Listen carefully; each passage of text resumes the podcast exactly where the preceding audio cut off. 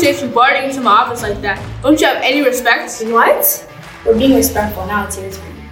Now you listen here. No, you listen. We've been ignored far too long. Principal Adams fumes in disbelief as the secretary walks in, having heard the commotion. Come with me, girls. I think it's time you leave. The girls argue and protest but are on their way out of the office. The bell rings as they enter the hallway and the office door locks behind them. So, what should we do now? We can't let this go. Something has to be done about this.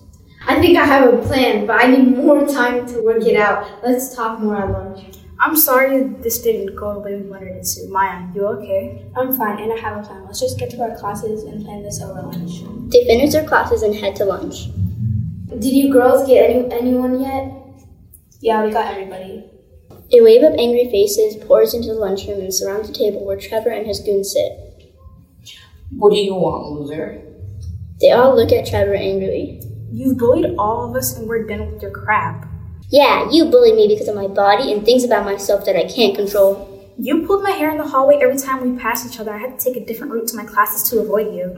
You publicly humiliated me when I cut my hair. I didn't hear the end of it for eight months. The comments, complaints, and concerns kept coming in, driving Trevor's friends from the table and leaving Trevor in the center of an angry mob. The commotion catches the attention of the principal, and the staff breaks up the crowd. Trevor is left with an empty feeling in his stomach and a strange sense of guilt and panic. What is the meaning of this? You kids have better have an excuse for this.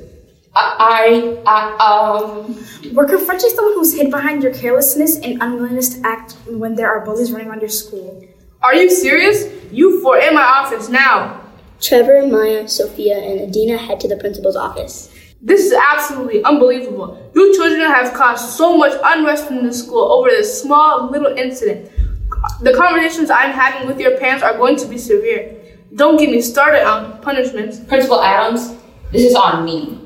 What? Are you in on this joke? This isn't. This is all because of me. They don't deserve to be punished.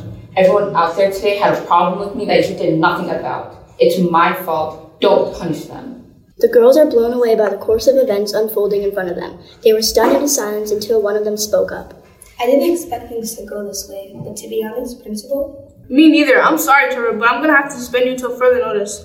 As Trevor leaves the building with his head held low, he encounters something unexpected. Um, sorry, babe. We're over. You're an embarrassment. His girlfriend walks off and leaves Trevor in the hallways alone. Trevor, sulking alone, walks past the rest of the girls looking regretful and sad.